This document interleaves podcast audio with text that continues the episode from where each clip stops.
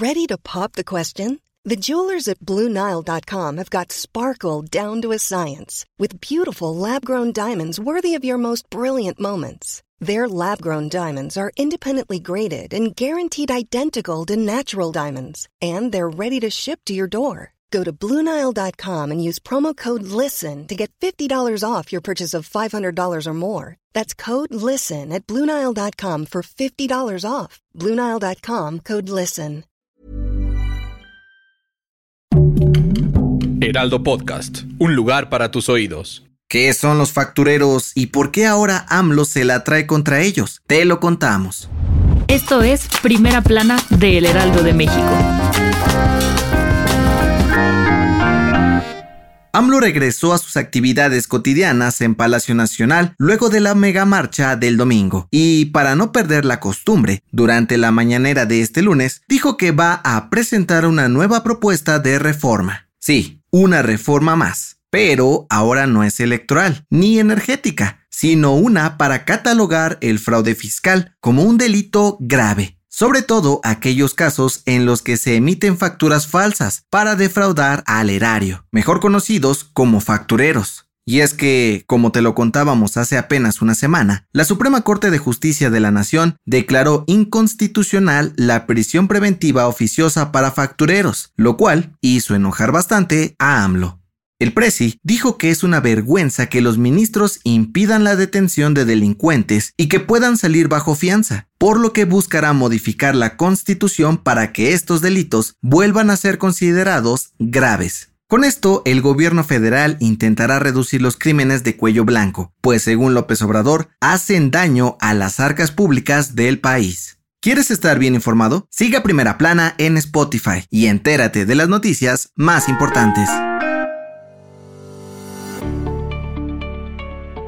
En dos mil veintitrés, Coahuila elegirá a un nuevo gobernador y de entre los posibles candidatos al puesto se encuentra Armando Guadiana Tijerina, senador por Morena. ¿Y qué tiene de importante esto? Bueno, pues resulta que él, su familia y su empresa Materiales Industrializados están siendo investigados por la Fiscalía General de la República por los supuestos delitos de operaciones con recursos ilícitos, falsificación de moneda y delincuencia organizada. Según documentos oficiales, las autoridades abrieron una investigación en su contra desde el dos mil trece, luego de que notaron nexos entre su empresa minera y el grupo criminal de los Zetas para que explotaran sus terrenos ilegalmente. A esto se le suma que la Unidad de Inteligencia Financiera también lo tiene en la mira por realizar movimientos bancarios irregulares que suman más de doscientos setenta y tres millones de pesos. ¿Qué pasará con él?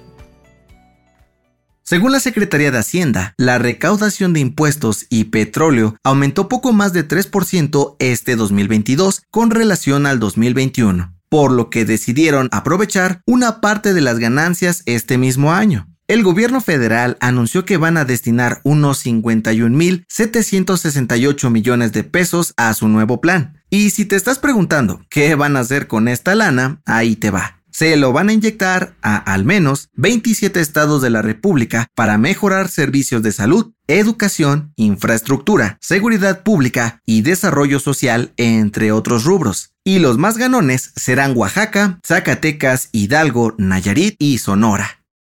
En otras noticias, este lunes se registraron diversas balaceras en Nuevo Laredo, Tamaulipas, por la detención de un líder criminal, por lo que las autoridades suspendieron clases y servicios de transporte público para cuidar a los ciudadanos. Además, Estados Unidos emitió alerta por la violencia en el municipio fronterizo. En noticias internacionales, el Mauna Loa de Hawái, el volcán activo más grande del mundo, entró en erupción por primera vez en casi cuarenta años. Las autoridades estadounidenses emitieron alarmas de emergencia para las comunidades de la isla. Además, de acuerdo con un escritor británico, amigo cercano de la familia real, la reina Isabel segunda no habría muerto de vejez como se dijo oficialmente, sino de cáncer de médula ósea, enfermedad contra la que luchó el último año de su vida. Y en los deportes, toma nota, para mañana miércoles treinta de noviembre, los partidos en el Mundial son Túnez, Francia y Australia ante Dinamarca a las nueve de la mañana, hora del centro de México. Además, Polonia frente a Argentina y Arabia Saudita contra la selección mexicana a la una de la tarde. ¿El Tri avanzará a octavos?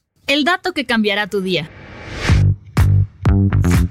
Hoy en día disfrutamos de eventos en vivo comiendo palomitas, nachos o papitas, acompañadas de un buen refresco. Pero, ¿alguna vez te has preguntado qué comían las culturas antiguas cuando veían algún espectáculo? Pues un grupo de arqueólogos italianos descubrió lo que botaneaban en el Coliseo Romano. Según los expertos, mientras en la arena los gladiadores peleaban a muerte o luchaban contra animales salvajes, en las gradas del Coliseo los espectadores se reventaban aceitunas, nueces, cerezas y otros frutos secos, pues descubrieron restos de estos alimentos de más de dos mil años de antigüedad en las alcantarillas del monumento. Y para bajarse la botana, tomaban grandes cantidades de vino. Pero eso no es todo.